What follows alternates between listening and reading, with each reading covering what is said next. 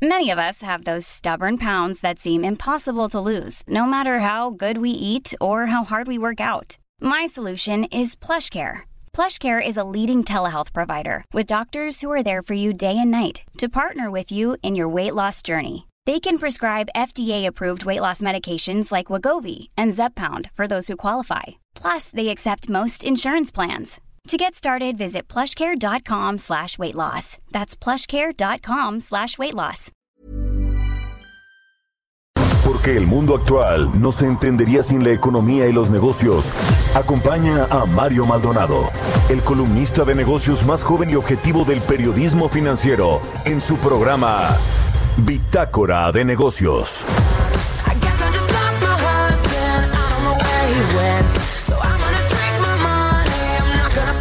rent. I got a brand new attitude and I'm gonna wear it tonight. I wanna get in trouble. I wanna start a fight. Na na na na na na na. I wanna start a fight. Na na na na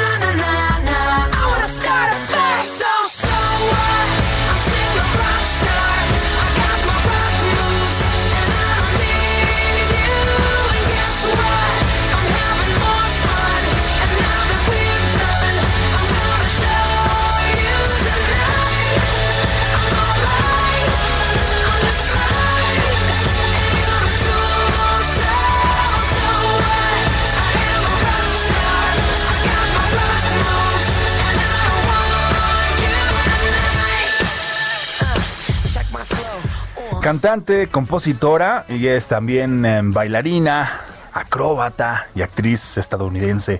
Saltó la fama a principios de la década del 2000 al lanzar el sencillo There You Go. También es reconocida por su voz distintiva, también es una voz áspera y su presencia acrobática en el escenario también la distingue mucho. Fue considerada de hecho por eh, Billboard como la decimotercera en la lista de artistas más influyentes de la década del 2000 y la artista número uno de canciones pop de también de esa década. Ha vendido mm, más de 40 millones de discos y 50 millones de sencillos alrededor del mundo, convirtiéndola en una de las cantantes con mayores ventas. Fue también la segunda artista solista más tocada en el Reino Unido durante la década del 2000 detrás de Madonna, la reina del pop. Estamos escuchando So What y ella es Pink. Esta canción fue número uno en los Estados Unidos, también en Australia, en Nueva Zelanda y en Canadá. Y es que esta semana estamos escuchando o vamos a estar escuchando canciones, canciones que inspiran, canciones que nos motivan, canciones que nos dan ánimo para seguir adelante. En esta última semana de este 2020, esta última semana de este año que ha sido el más complicado sin duda en la historia de la humanidad, me atrevo a decirlo así, en cuestión y en el tema de salud, en esta emergencia sanitaria en la que estamos todos. Y todos, me refiero a todos, todo el mundo, que estamos luchando, que estamos peleando. Y le invitamos a toda la gente a que no baje la guardia, a que sigamos luchando con esta pandemia, con, esta, con estas medidas, con esos protocolos, porque de repente sí, en estas fechas nos vemos un poco más eh, pues confiados, ¿no? Queremos estar con la familia, queremos salir, queremos hacer compras, es época de, de, estar unidos, de estar en familia, de estar con los amigos, pero también estamos en medio de una pandemia y es lo que tenemos que tener conciencia para aguantar y aguantar un poco más. Sí, están llegando las vacunas, sí son insuficientes, pero bueno, esperemos que en los próximos meses y seguramente todo el 2021 que ya está a la vuelta de la esquina, pues seguiremos en esta lucha. Así que ánimo y por eso esta, esta semana estamos escuchando estas canciones que nos motiven a seguir adelante. A nombre de Mario Maldonado, titular de este espacio, le damos la bienvenida. Mi nombre es Jesús Espinosa y esto es Bitácora de Negocios. Es lunes, lunes 28 de diciembre del 2020, por cierto, Día de los Santos Inocentes. Así que no se deje sorprender, ¿verdad? sabe lo típico, quien le presta, quien le pida prestado dinero, ya me está pidiendo prestado acá Quique Hernández, que, que está aquí en los controles, me dice que le preste una lana, Quique, Hoy 28 no se presta. Pero bueno, lo invitamos a que se quede con nosotros de aquí hasta las 6 de la mañana con 55 minutos. Tenemos información importante, información de finanzas, economía y negocios. La información que se ha generado en, los últimos, en las últimas horas, en los últimos días, aquí se la, se la estaremos dando a conocer. Y en este lunes, en este lunes 28 de diciembre, hoy, por cierto, eh, Quique, Alex, a todos los que nos están escuchando, por supuesto. Hoy, lunes, eh, no va a estar con nosotros nuestra compañera y colaboradora de todos los lunes, Angie Chavarría, porque este fin de semana me acaba de dar la noticia que va a ser nuevamente mamá.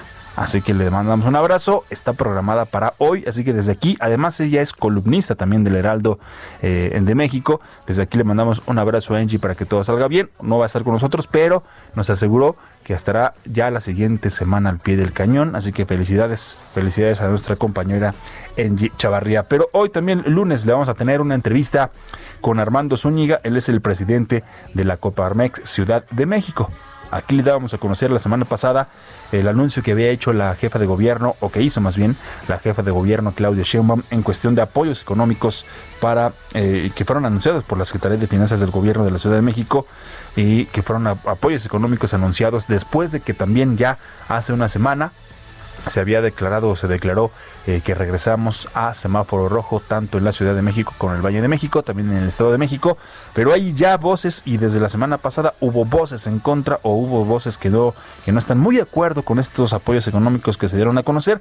Y uno de ellos es la Coparmex de la Ciudad de México que ha considerado estos apoyos como insuficientes. Así que le vamos a tener esta entrevista, además también información sobre la Canirac y Rappi que anunciaron una alianza también en medio de esta pandemia, empresas están buscando alternativas, están buscando alianzas, como es el caso de la Canera, como es el caso de Rappi, para poder seguir también eh, operando, seguir trabajando y buscando esas alternativas que puedan salir adelante de, eh, de, esta crisis, en esta crisis también económica, por supuesto que ha afectado a muchos sectores y uno de ellos también es el sector de los restaurantes. Así que quédese por favor de aquí hasta las 6.55, Bitácora de Negocios.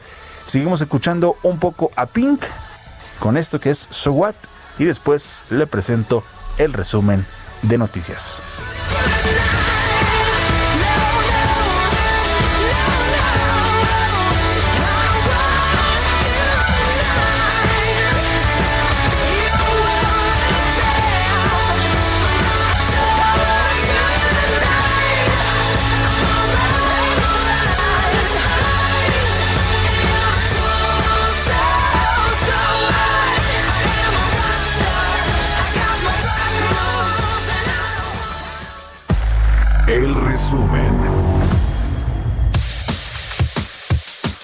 Este sábado arribó a la Ciudad de México el segundo lote con 42.900 vacunas contra COVID-19 de la farmacéutica Pfizer para continuar con el plan de vacunación de la Secretaría de Salud, vacunas provenientes de la planta de Pfizer en Bélgica y el pasado 23 de diciembre arribaron las primeras 3.000 dosis del fármaco. El presidente de México, Andrés Manuel López Obrador, afirmó este domingo que la iniciativa privada podrá comprar vacunas en el extranjero. A todos, es universal la aplicación de la vacuna y gratuita. Nada más es cosa, repito, de esperar el turno que le corresponda a cada quien. Eh, se ha dicho que por qué no se permite que se venda en las farmacias. Claro que si hay empresas que quieran comprar la vacuna en el extranjero, nosotros no tenemos ningún impedimento, es decir, para que se venda este, la vacuna que se compre afuera.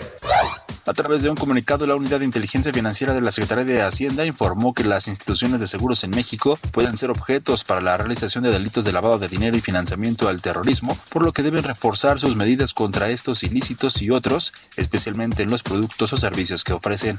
De acuerdo con cifras del Instituto de Finanzas Internacionales, en los primeros 10 meses del año, México registró la mayor liquidación de bonos de deuda por parte de extranjeros para un periodo similar desde el 2009, al sumar 17.824 millones millones de dólares.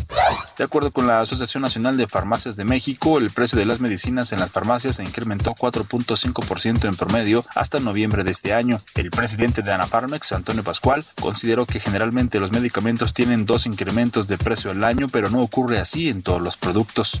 El Ministerio de Finanzas informó que China extenderá las exenciones arancelarias para las importaciones de seis productos de Estados Unidos, incluido el aceite blanco y la cera de petróleo de grado alimenticio por un año más. Durará hasta el 25 de diciembre de 2021. Bitácora de negocios en El Heraldo Radio. Bitácora de Negocios. 6 de la mañana con 11 minutos y bueno, ayer eh, por la noche se dio a conocer un eh, comunicado por parte de la Secretaría de Turismo en donde el secretario Miguel Torruco presentó las expectativas de la industria turística para el 2021 y le comento, le informo sobre este sobre este comunicado en donde el secretario pues eh, dio a conocer estas expectativas, por lo cual la dependencia a su cargo pues elaboró tres distintos escenarios para los principales indicadores turísticos. ¿Cuáles son? Bueno, en el con el monitoreo de 60 eh, destinos del país. La Secretaría de Turismo Federal elaboró proyecciones con tres escenarios diferentes, que es optimista, conservador y pesimista también. Todos eh, pronostican la recuperación del sector, pero el grado de avance dependerá de cómo evolucione la crisis provocada por la pandemia de COVID-19. En el mejor de los casos planteados, el próximo año llegarán a México 42.7 millones de turistas internacionales que se estima dejarán una derrama económica de 17.379 millones de dólares. Y es que también los probables escenarios se dividen, ya le decía, en optimista, en conservador y pesimista, lo cual pues van a, eh, se darán de acuerdo a, cómo el próximo año evolucione en esta crisis provocada por ya de ser el COVID-19. También el titular de la Sectur señaló que de las proyecciones resultado del monitoreo de 60 destinos turísticos en el rubro de la ocupación hotelera, el escenario optimista pronostica un promedio anual de 57.7%, lo que representa 3.6 puntos porcentuales menos que lo registrado el año pasado.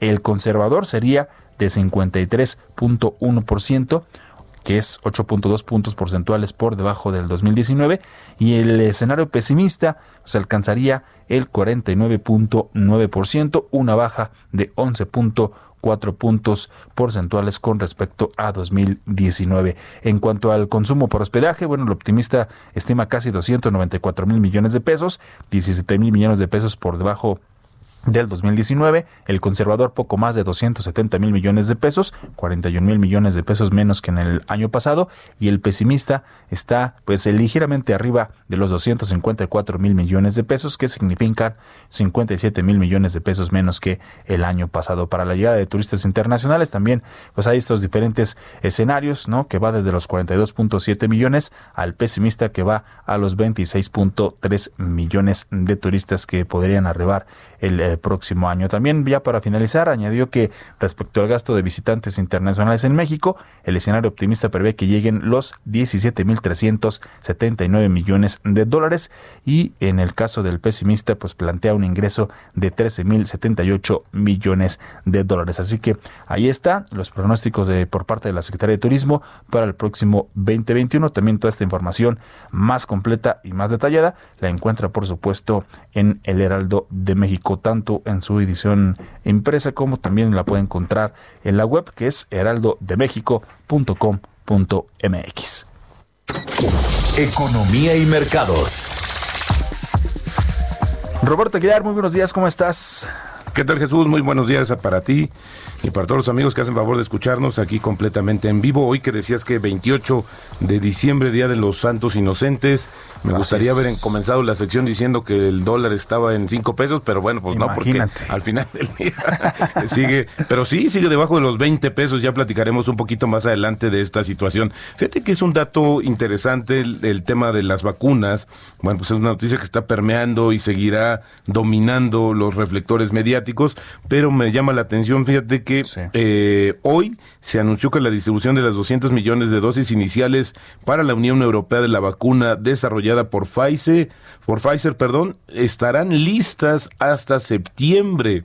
Está previsto que la distribución de las 200 millones de dosis se complemente justamente en septiembre de 2021. Esto lo dijo un portavoz de la compañía justamente a la agencia Reuters. Asimismo, agregó que hay conversaciones en marcha para acordar la entrega de 100 millones de dosis adicionales que son optativas bajo el contrato firmado por las dos compañías. Y bueno, pues fíjate que eh, interesante porque al, la Unión Europea es, la, es el bloque económico que más contratos de suministro de vacunas tiene en la actualidad. Así es que una de las cuestiones con las cuales también se estará lidiando, mi Jesús, es ver cómo los laboratorios hacen eh, la distribución. Ahora sí que quién llegó primero en el mercado bursátil en la Bolsa Mexicana de Valores opera el principio de primero en tiempo, primero en derecho, así es que pues podría ser que también aquí se estuviera aplicando lo mismo, que creo que sería lo más lógico para que justamente empezaran a darse los contratos, pero pareciera que también se han suministrado unas partes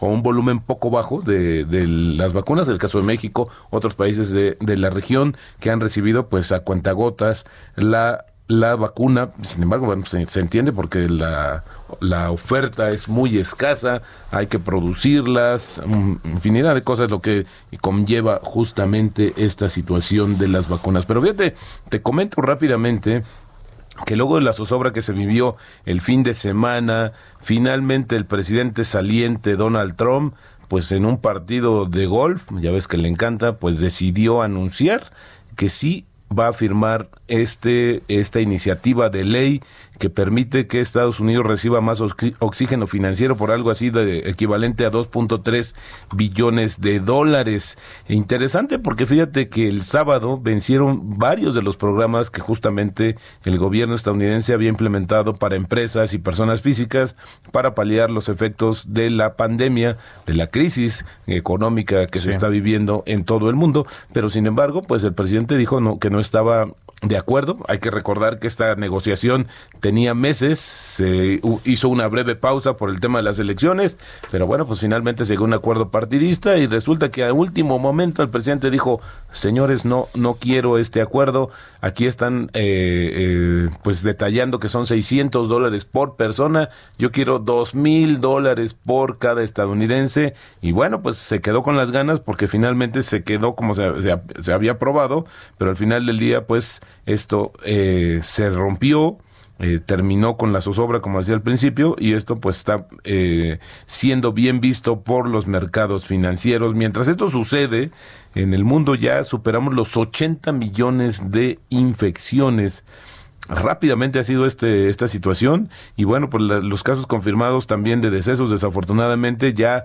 arriba de 1.7 millones. Estados Unidos encabeza la lista con casi 19 millones. Después le sigue la India. Así es como está el panorama justamente en temas de los contagios. Pero también eh, ayer justamente la Unión Europea pues inició ahora que hablamos del suministro. Ayer comenzó una masiva campaña de vacunación que lleva en primer lugar jubilados y trabajadores de la salud que están ya haciendo filas para recibir las primeras inyecciones. La región de 450 millones de personas está tratando de ponerse a la par con Estados Unidos y Gran Bretaña, que ya comenzaron las campañas con el producto de Pfizer. La Unión Europea debe recibir 12.5 millones de vacunas antes de fin de año suficientes para vacunar a 6.2 millones de personas, porque tú sabes, son dos eh, dosis. dosis las que se aplican, y esto las empresas están trabajando a toda máquina para satisfacer la demanda global y, apunta, y apuntan a concretar 1.300 millones de inoculaciones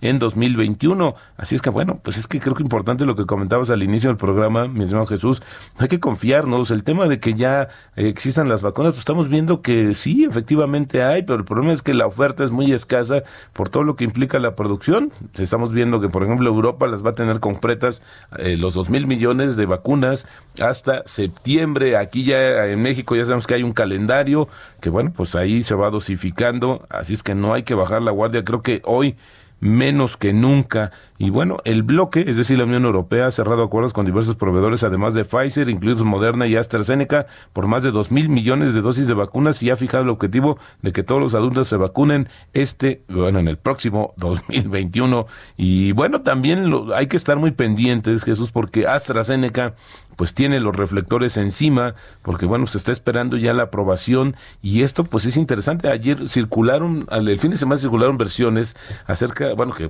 bueno, no versiones, sino información del propio Marcelo Ebrard, el, el, canciller mexicano, de este acuerdo donde participa la Fundación Carlos Slim y donde, bueno, pues el tema es que la vacuna de AstraZeneca, Jesús, no solamente es más barata, sino es más fácil de transportar, no, no, no implica esta situación de la logística del, del, frío, ¿no?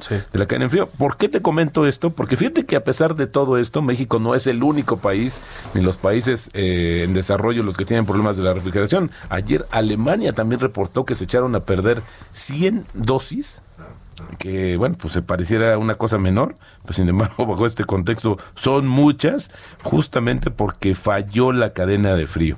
Así es que, bueno, pues esa es una advertencia de lo que sucede, así es que deberíamos estar muy atentos justamente con lo que pasa en esta situación. Y luego te decía también que hay una nota importante, fueron mil vacunas, perdóname, las que, las de Pfizer que tuvieron problemas justamente en Alemania. Alemania. Hay una compañía que se llama Walvax que ha, que ha comenzado a trabajar, es China, ha comenzado a trabajar en una planta para fabricar, fabricar una vacuna candidata contra el coronavirus en etapa temprana similar a la de AstraZeneca. Y bueno, a medida, la producción en masa podría comenzar a mediados de 2021 con una capacidad estimada de 200 millones de dosis al año. Esto lo informó hoy un medio nacional en China. Interesante también la respuesta. Y bueno, pues al final del día, pues creo que eso puede ser importante para aliviar esta alta y creciente demanda de las vacunas en el mundo. Sin embargo, fíjate que interesante también lo que sucede en China, que pareciera que ha pasado o le, quiere dar ya vuelta a esa página. Sin embargo, endureció las restricciones de COVID-19 por el temor de que el mayor flujo de viajes durante el periodo vacacional pueda hacer que los contagios se disparen en su capital tras registrar casos de transmisión local por cuarto día consecutivo que se reportó el día de ayer. Así es que bueno, pues China no puede decir que está todavía completamente del otro lado. Y una noticia que no le va a gustar nada, nada a Estados Unidos es que fíjate que se hizo un, un estudio muy interesante de este Centro de Investigación Económica y Empresarial, CBR por sus siglas en inglés. Dice que China va a superar a Estados Unidos para convertirse en la mayor economía del mundo en 2028,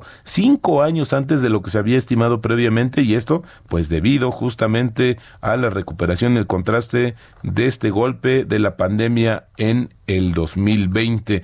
Importante lo que se venía, bueno, al final del día la única economía que va a crecer en el mundo este año pues es básicamente la economía china. Ya fíjate, noticias del fin de semana, mi estimado Jesús, y es que la Secretaría de Energía de México restringió la, la, exportación e importación de combustibles a empresas privadas al reducir de 20 a 5 años la vigencia de los permisos, una medida criticada por la industria y la autoridad antimonopolios que aseguraron que dificultaría la competencia en favor del Estado. Esto se publicó justamente en el diario oficial de la Federación, ahora sí que sabadazo porque se publicó sí. ese día y bueno, ya veremos las reacciones hoy. Y mira, una nota interesante. ¿Tú viste La Mujer Maravilla, Visión Jesús?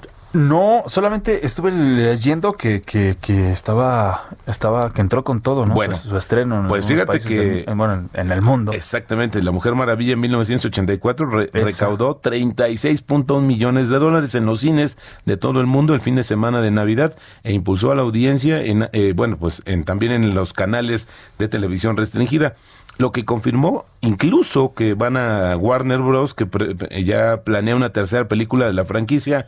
Unos 16.7 millones de dólares del total en cines se generaron en Estados Unidos y Canadá, la cifra de apertura más alta para un estreno en Norteamérica desde que la pandemia llevó en marzo al cierre de los sí. cines. Sin embargo, esos números son apenas una partecita de los más de 103 millones que recaudó la primera. Lo interesante es que ahora se hizo una, una sí, pero la comparación en la situación en la que en la que se estrena. Totalmente, ¿no? ya platicaremos cómo nos enseñó. Pero sí, sí, sí tenía, sí tenía ganas, pero pero no, de este, en este momento no. Yo tampoco. No, no se puede, no se hay puede que verla, hay que verla. pero hay que verla cuando se pueda. Bueno, Roberto, hacemos una pausa rapidísima, estamos en Bitácora de Negocios. Ya después de este corte, le decía, vamos a platicar con Armando Zúñiga, el presidente de la Coparmex Ciudad de México. Pausa y volvemos.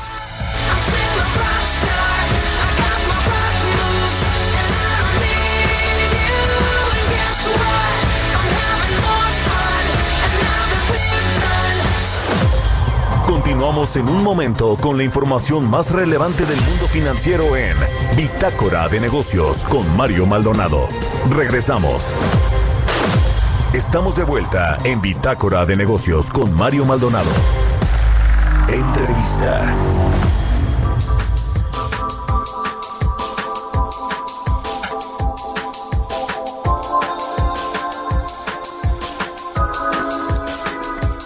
6 de la mañana con 30 minutos, 6 de la mañana con 30 minutos. Estamos en vivo transmitiendo desde la Torre Carrachi en Heraldo Radio, en el 98.5 de la Ciudad de México. Y nos quedamos platicando aquí en el corte todavía sobre la Mujer Maravilla y las películas y que nos faltó tiempo de platicar. Yo estoy esperando la de Batman, Robert, pero bueno, que también ha sido muy criticada por, por el actor Robert Pattinson. Pero bueno, primero hay que verla y luego juzgamos. el, tema, es que el coronavirus vino a cambiar todo, todo, incluyendo estos ciclos de los estrenos de las películas. Y a segundo plano, por supuesto, o a tercero. claro, claro. Pero bueno, no deja de ser una industria muy importante y una generadora de altos ingresos y mano de obra en todo el mundo. Rápidas y furiosas, dice Kike, eh, esas no tampoco. Pero bueno, cada quien, cada quien, hay gustos para, para todos. Pero bueno, ya le comentábamos al inicio de este, este espacio que eh, sobre el anuncio que hizo el gobierno de la Ciudad de México la semana pasada, en una conferencia matutina, en donde la secretaria de Finanzas capitalina Lucilena González, pues presentó cuatro apoyos para los negocios que debido al semáforo epidemiológico en rojo, al cual regresamos ya desde la semana pasada, desde el sábado 19, pues estas, eh, pues no ha dejado o no ha dejado laborar hasta por lo menos hasta el 10 de enero del 2021 a las sectores o a los sectores que no se que no se consideran esenciales. ¿Cuáles son estos cuatro apoyos? Bueno, son los créditos a micro y pequeñas empresas, también es el apoyo emergente a personas que trabajan en restaurantes formales y no formales, el adelanto de útiles y uniformes en Mi Beca para empezar y también apoyos económicos fiscales. De hecho, también la jefa de gobierno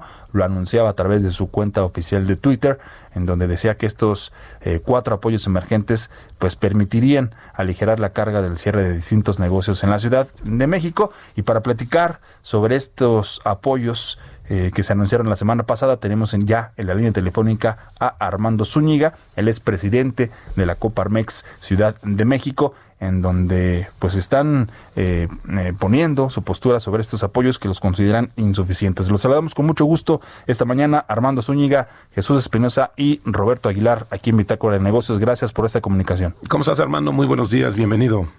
Muy buenos días, muchas gracias Jesús Roberto, agradezco mucho el espacio y saludo a su auditorio. Oye, pues así de tajante, insuficiente lo que se anunció en días pasados. Sí, nosotros hicimos un planteamiento donde pues mínimo se necesitaban 3.200 millones de pesos para poder pues enfrentar la, la crisis y sobre todo también el desempleo hay más de 200 mil este, personas que están sin empleo, sin el sustento básico. Si bien este, pues esto que anuncia la doctora Sheinman es un gran avance, porque nosotros hemos venido manifestando la urgencia de apoyar sobre todo a las pequeñas y medianas empresas. Y bueno, estos microcréditos que irían a 50 mil eh, unidades económicas, sin duda es un gran inicio. El apoyo a los restauranteros también sin embargo, lo consideramos insuficiente porque hay otros sectores que también están eh, siendo afectados, como por ejemplo el, el turismo. Y lo que planteamos, pues fue básicamente un salario solidario para todos los, los desempleados. Y bueno, con esto también eh, apoyar a las, a las empresas. Pero, eh, pues sí, el monto que, que se anunció es de más o menos 800 millones y consideramos nosotros que mínimo serían los 3.200 eh, millones. Y además nosotros ponemos de los rubros, nos pusimos a analizar ahí el presupuesto de la Ciudad de México y vemos ahí siete rubros que no serían esenciales y que de ahí pudieran surgir esta cantidad para apoyar a, a más este desempleados y por supuesto a, a más empresas. Ese fue el, el planteamiento que nosotros hicimos pues una cuarta parte de lo, de lo que ustedes estiman. Pero la otra cuestión, Armando, es que justamente no hay una, pues un parche, porque no, lo que no hay es un programa emergente bien armado de mediano y largo plazo, porque pues hoy pues parecía que brota solamente y no se le da continuidad. Creo que eso también es una de las críticas mayores este anuncio. Sí, y nosotros hemos venido pues manifestando que se debió de haber incluido en el en el en el este presupuesto que se, se aprobó, por eso hacemos un llamado también a al Congreso local pues para que lo pueda considerar, que pueda de inmediato sesionar extraordinariamente pues para analizar esta emergencia que económica que hoy vive la ciudad, bueno, que va de la mano de la salud. Nosotros hemos manifestado que necesariamente pues va la salud de la mano de la economía, no puede ir ni eh, no puede ir cada cada una por su lado por las afectaciones y por lo que esto va pues a costar regresar a, a por años. Entonces es el momento en que se puedan tener estos apoyos, en que el Congreso pueda analizar y pueda pues autorizar algo este extraordinario en este presupuesto 2021 para apoyar la economía y apoyar sobre todo a las pequeñas y medianas empresas que representan más del 90% de la economía y de los empleos en la Ciudad de México. Ahora, Armando, desafortunadamente la mortandad con esta primera, con el primer cierre de la economía, pues fue alta y hoy habrá algunas empresas eh, de pequeñas, medianas, que desafortunadamente no van a aguantar esta, esta nueva restricción. ¿Ustedes han calculado más o menos cuál sería el costo en ese sentido por esta falta de un acuerdo o falta de un programa con todas estas deficiencias que hemos mencionado? Sí, bueno, hasta antes de, de, este nuevo semáforo rojo se habían contabilizado y lo confirmó el INEGI en casi 50 mil unidades económicas perdidas. Y bueno, pues eh, al volver nuevamente al semáforo rojo, muchas de estas unidades económicas estaban trabajando al 30%, estaban sobreviviendo y bueno, nosotros calculamos que la afectación, si solamente es hasta el 9 de enero, podría ser de otras 10 mil unidades económicas perdidas. Ahí es muy bueno el apoyo a los restaurantes porque es uno de los de los rubros, es uno de los sectores este que más empleos tiene, que más unidades económicas tiene y bueno, ahí vemos muy bien esos esos apoyos, pero como señalaba, pues hay otros rubros, como por ejemplo la el turismo, donde se calcula que, que viven, bueno, vivían hasta antes de la pandemia casi tres millones de, de personas solo en la, en la Ciudad de México. Y bueno, pues ahí nosotros hemos propuesto este 11, 11 rubros, eh, sobre todo que van encaminados estas pequeñas empresas que van desde diferir algunos impuestos para 2021, eh, algún impuesto este extenderlo como la parte de, de impuestos sobre nómina sobre todo para crear nuevos empleos para ir motivando la, la creación de nuevas empresas y por supuesto este nueve nuevos empleos. También se este, propuso la creación de plataformas digitales. Eh, pues todo este comercio hoy se está realizando por las grandes plataformas más del del 80% de hecho y las pequeñas y medianas empresas pues no tienen acceso a estas plataformas y habría que diseñarlas por alcaldía pues para ir apoyando también. Claro. Oye, Armando, ¿y han tenido algún acercamiento después de este anuncio con las autoridades de la Ciudad de México? Tenemos eh, constante comunicación eh, con el secretario de Economía, con Fadlala Cabani, este, con él hemos mantenido el diálogo abierto, eh, hemos estado trabajando ahí pues muchos proyectos, pero bueno, pues ahora eh, para este presupuesto extraordinario es muy importante eh, la el Congreso de la Ciudad de México, que ellos también pues puedan este, sesionar y puedan ah, pues ver de qué forma, que ahí hay una propuesta nuestra, de qué forma se puede replantear el presupuesto para que en 2021 pues haya más apoyo a las pequeñas y medianas empresas sobre todo. Claro que ese es un apoyo, ¿no? Insistir en, que no se trata de ningún rescate ni mucho menos, porque pues esta palabra pareciera que se, se bueno, pues se satanizó en algún momento, pero al final del día es un, es un apoyo transitorio para que estas pequeñas unidades y medianas unidades económicas puedan solventar, solventar esta situación, por lo que el tema es el impacto en el empleo. Armando, una cuestión, cuando hablabas de estas plataformas tecnológicas, tecnológicas y todo lo, que tiene que ver con el proceso de digitalización. ¿Cómo desde la Coparmex van a impulsar también esta creatividad, esta innovación? Porque hoy estas condiciones ah, en general a la humanidad nos hace mucho más creativos e innovadores. ¿Cómo ustedes van a continuar? Porque pareciera que es algo que debería de estar guardado en un cajón cuando al contrario se debe estimular en estos momentos esta innovación. ¿Qué pasos o qué propuesta tiene ahí la Coparmex que tú presides en la Ciudad de México, Armando? Sí, claro. Bueno, desde antes de, la pandemia, pues ya se venía dando esta transformación digital de las empresas y a raíz de la propia pandemia, pues se, tuvo que acelerar. Eh, y bueno, nosotros tenemos ahí una comisión de emprendedurismo donde estamos analizando la viabilidad empresarial de la Ciudad de México, sobre todo también por sus características de contaminación, de movilidad. Y bueno, ahí eh, nosotros lanzamos un club de inversionistas, una incubadora de negocios, que precisamente pues vamos a apoyar esta parte de, de emprendedurismo, pero con proyectos que sean sustentables para la Ciudad de México. Y ahí va mucho la tecnología, los servicios, eh, el turismo. Entonces estaremos ahí impulsando estos estos proyectos y también, por supuesto, de la mano del gobierno de la Ciudad de México, que también anunció un, un, eh, un proyecto similar en el norte de la ciudad, un clúster de, de, tecnología. Claro. Entonces la idea pues es ir de, de la mano con ellos, impulsarlo y eh, pues como comentaba también la lo emergente son las plataformas digitales de comercio para las pequeñas eh, y medianas empresas en ese sentido pues hemos propuesto que la agencia digital del gobierno de la Ciudad de México tiene toda la capacidad para poder este apoyar en, en este sentido y bueno nosotros apoyando los proyectos por medio de la incubadora y el club de inversionistas. Esto es lo, lo que estamos eh, haciendo en esta parte.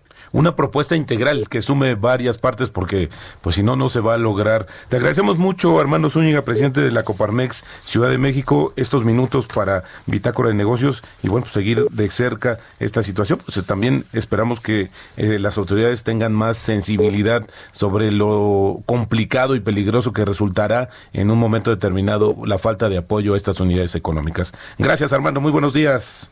Excelente día, muchas gracias por el espacio, encantado de estar con ustedes. 6 de la mañana con 42 minutos, vamos a lo que sigue. Historias empresariales. Bueno, yo también le comentábamos al inicio sobre esta pues lucha que están eh, viendo diferentes empresas, están buscando alianzas, están buscando la manera de salir adelante de esta de esta crisis también económica derivada del eh, COVID-19 que pues nos ha pegado a todos, a todos los sectores en México, en todo el mundo, en México particularmente desde inicios de este año, de este 2020, en febrero, en, en marzo fue cuando comenzó a tomar fuerza y se empezaron a ver afectados diferentes negocios, diferentes sectores.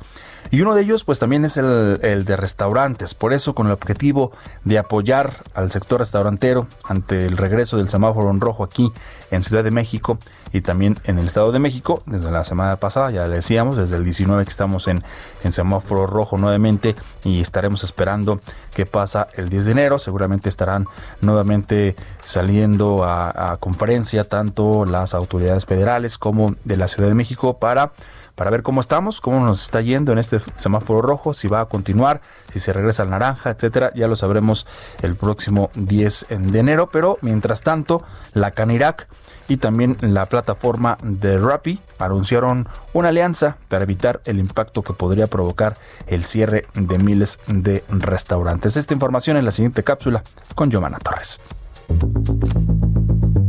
La Cámara Nacional de la Industria Restaurantera y de Alimentos Condimentados Canirac y la plataforma Rappi firmaron un convenio para minorar el cierre de 122 mil restaurantes y la pérdida de 450 mil empleos.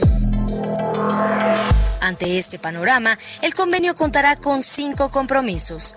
Rappi abrirá su plataforma para que meseros y personal de cocina de los restaurantes que así lo quieran se registren como repartidores, siempre y cuando cumplan con los términos y condiciones que dicha aplicación tiene. Además, la plataforma promoverá sus servicios regalando hasta 200.000 membresías Prime durante un mes para que los usuarios pidan comida a sus restaurantes favoritos con envíos ilimitados gratis, así como otros beneficios. Por otro lado, la empresa también se comprometió a diferir el pago del 50% de la comisión que le cobran a los negocios de la Ciudad de México y el Estado de México, aplazando el cobro hasta enero del 2021. Finalmente, cabe destacar que los restaurantes aliados de la app de delivery que tengan préstamos con la firma obtendrán un congelamiento de la deuda hasta el 10 de enero, siempre y cuando estén al corriente en sus pagos y también deberán entregar al menos 1.500 box lunch al personal de salud. Para Bitácora de Negocios, Giovanna Torres. Bitácora de negocios en El Heraldo Radio. Bueno, pues ahí está, ahí está una de las alianzas que seguramente estarán eh, surgiendo otras más. Pues ya le decía, ¿no? Buscando salir, salir de esta, de esta crisis, buscando estas alternativas y también pues buscando que la gente no, no pierda el empleo, que ya de por sí pues son, son muchos los empleos que se han perdido aquí en nuestro país. Pero fíjate que ahora con toda esta transición hacia lo, el comercio electrónico, hacia estas aplicaciones, todo lo que llega a tu domicilio, creo que ahí lo que ha fallado es, eh, y por experiencia propia y la que comparten muchos consumidores, la, el eslabón final, es decir, cuando te llega a ti finalmente, porque hoy lo que hemos estado viendo son muchos retrasos de no te llega la mercancía desde hace casi un mes, y el argumento es tenemos mucho trabajo, las limitaciones, sí, pero al final pues hay que, las, las empresas tendrían que invertir en esa infraestructura para satisfacer, porque esa, ese eslabón, que quizás sea el último, pues es el más importante, porque si no estás satisfecho, o vas a cambiar o vas a optar por otras situaciones. Por eso algunos restaurantes, mi estimado Jesús, han optado también por tener su, regresar a sus propios sistemas de reparto, algo que se había perdido. somos vecinos de uno que eh, constantemente está le, va, le está yendo muy bien, qué bueno, pero sí, al final ya no está utilizando tanto las plataformas de, de delivery, sino básicamente su propia fuerza de reparto. Interesante. Y justo, justo mañana vamos a tener una, una, charla sobre esto, vamos a tener una entrevista sobre, sobre el e-commerce, cómo ha evolucionado, cómo se ha comportado durante esta pues sí, pandemia. ahorita lo estamos viendo de manera potencial y las empresas están subiendo, etcétera, pero ¿qué hay de nosotros como consumidores? En mi caso yo tengo un par de pedidos que hice justamente para la Navidad, pues siguen todavía en el famoso proceso. Pero para la del 2021. Exactamente. no, es que no especifique. Es que no leíste las letras chiquitas que decía la Navidad del próximo 2021. Pero bueno, hablando de, decíamos que todo comenzó en México ah, más o menos con fuerza, febrero, marzo, sobre el tema de la pandemia en COVID. Sí, claro. Pero donde también se habló siempre fue que había comenzado la pandemia en Wuhan. Exactamente, eso te iba a decir. ¿Te acuerdas que Wuhan fue el epicentro justamente de la pandemia y una decisión del gobierno chino, lo cual de lo cual no tenemos mucha información, pero se trascendió afortunadamente fue que selló literalmente esa ciudad para evitar la propagación, que más o menos lo logró porque después, bueno, por otras circunstancias se eh, propagó justamente en su territorio. Bueno, pues la noticia es que un tribunal chino condenó hoy a cuatro años de prisión a una ciudadana y periodista que informó sobre el coronavirus desde la ciudad de Wuhan durante el punto, pues justamente lo acusan de provocar peleas y disturbios. Eso es lo que dice su abogado de esta periodista de 37 años, que fue una de las personas que con testimonio de primera mano desde hospitales abarrotados y calles vacías ofreció un retrato pues más real que del que arrojaba la información oficial del gobierno y bueno, pues por eso fue merecedora a esta a estos cuatro años. Obviamente están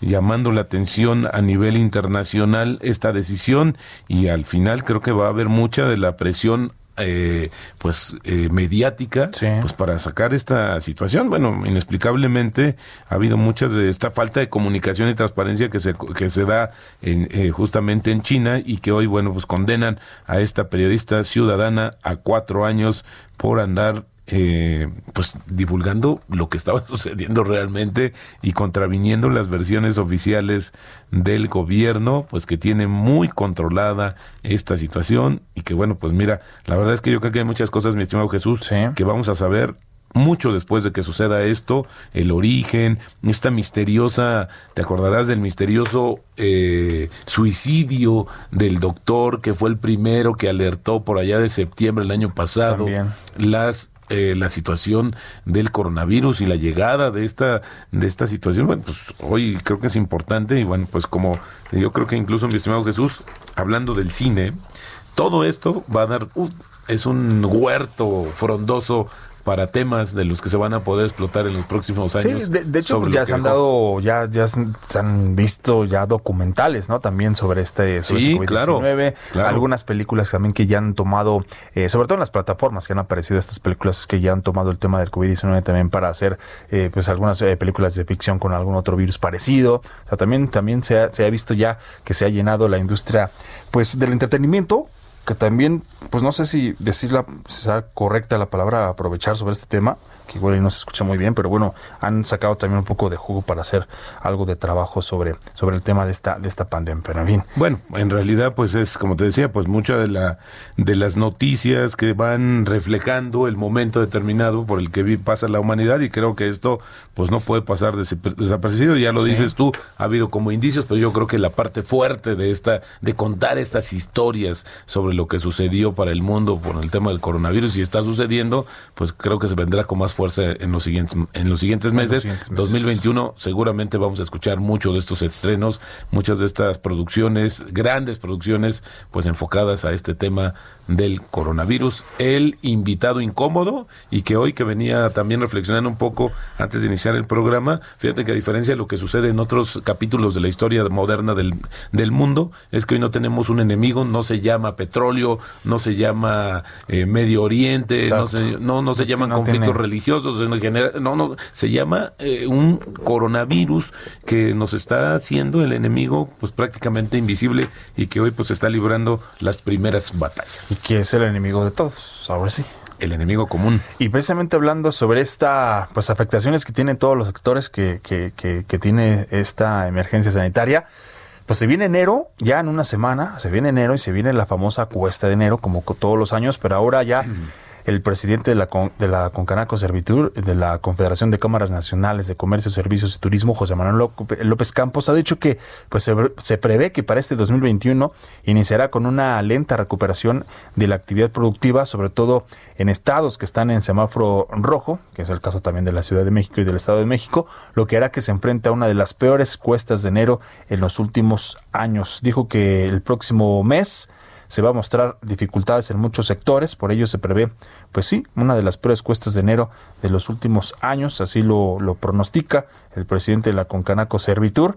También ha dicho que, que este sector empresarial hay preocupación por la duración de la parálisis de actividades productivas y también su consecuencia directa en el ingreso de las eh, familias por los empleos que se han perdido, ya lo comentábamos, también pues la pandemia continuará unos meses más o tal vez hasta el próximo año, ¿no? Bueno, hasta el 2022 y por ello también es necesario diseñar estrategias que ayuden a sobrellevar las condiciones. Así, así lo está informando. Pues tú eres millennial, mi estimado Jesús, no, no tienes idea de lo que era la cuesta de enero, pero No, pues para muchos la padecimos porque pues era comenzabas el año con una infinidad de incrementos en, En los bienes, impuestos. ¿no? E impuestos. Entonces era una cuestión donde ya veías que tu salario pues era mucho menor a lo que se incrementaba la inflación y así era la cuesta de enero que a veces pues nos tardábamos meses en salir y bueno, pues ahí está el Monte de Piedad o otras casas de empeño para que justamente solventar por lo menos esta cuesta de enero. Ya platicaremos también sobre ese tema que creo que es interesante y que regrese y que lo adviertan así, pues todavía más bajo este contexto. Pues de hecho sí, económico. sí habrá un- algunos aumentos, ¿no? Como es el caso de la gasolina, van a aumentar los cigarros, también ya lo ha dado, lo estaba Por el ajuste del IEPS. De Hacienda, por el, por, exactamente por el ajuste del IEPS, así que pues hay que prepararnos para, si antes nos teníamos que preparar por cada cuesta de enero, pues ahora más. Totalmente. ¿no? Bueno, ya casi nos estamos eh, despidiendo, ¿no? Falta ya casi prácticamente un minutito. Gracias Roberto Aguilar. Al este contrario, muy buenos 28 días. de diciembre, acuérdese, no preste dinero, tenga cuidado de lo que le dicen, no se le vaya a creer eh, por completo todo lo que le dicen, porque por ahí seguramente aparecerá alguien que le quiera aplicar. Es una famosa broma en este día de los inocentes. Gracias Roberto, buenos días. Al contrario, muy buenos días. Nos y despedimos. un gusto estar este último lunes del 2020. Ay, sí, último lunes. Bueno, se fue rapidísimo.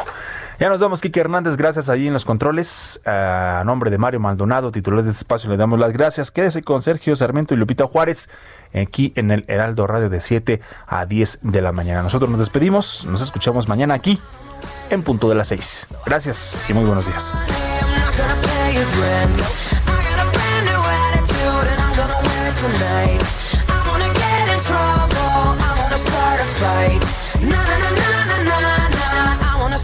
Fight. Na na na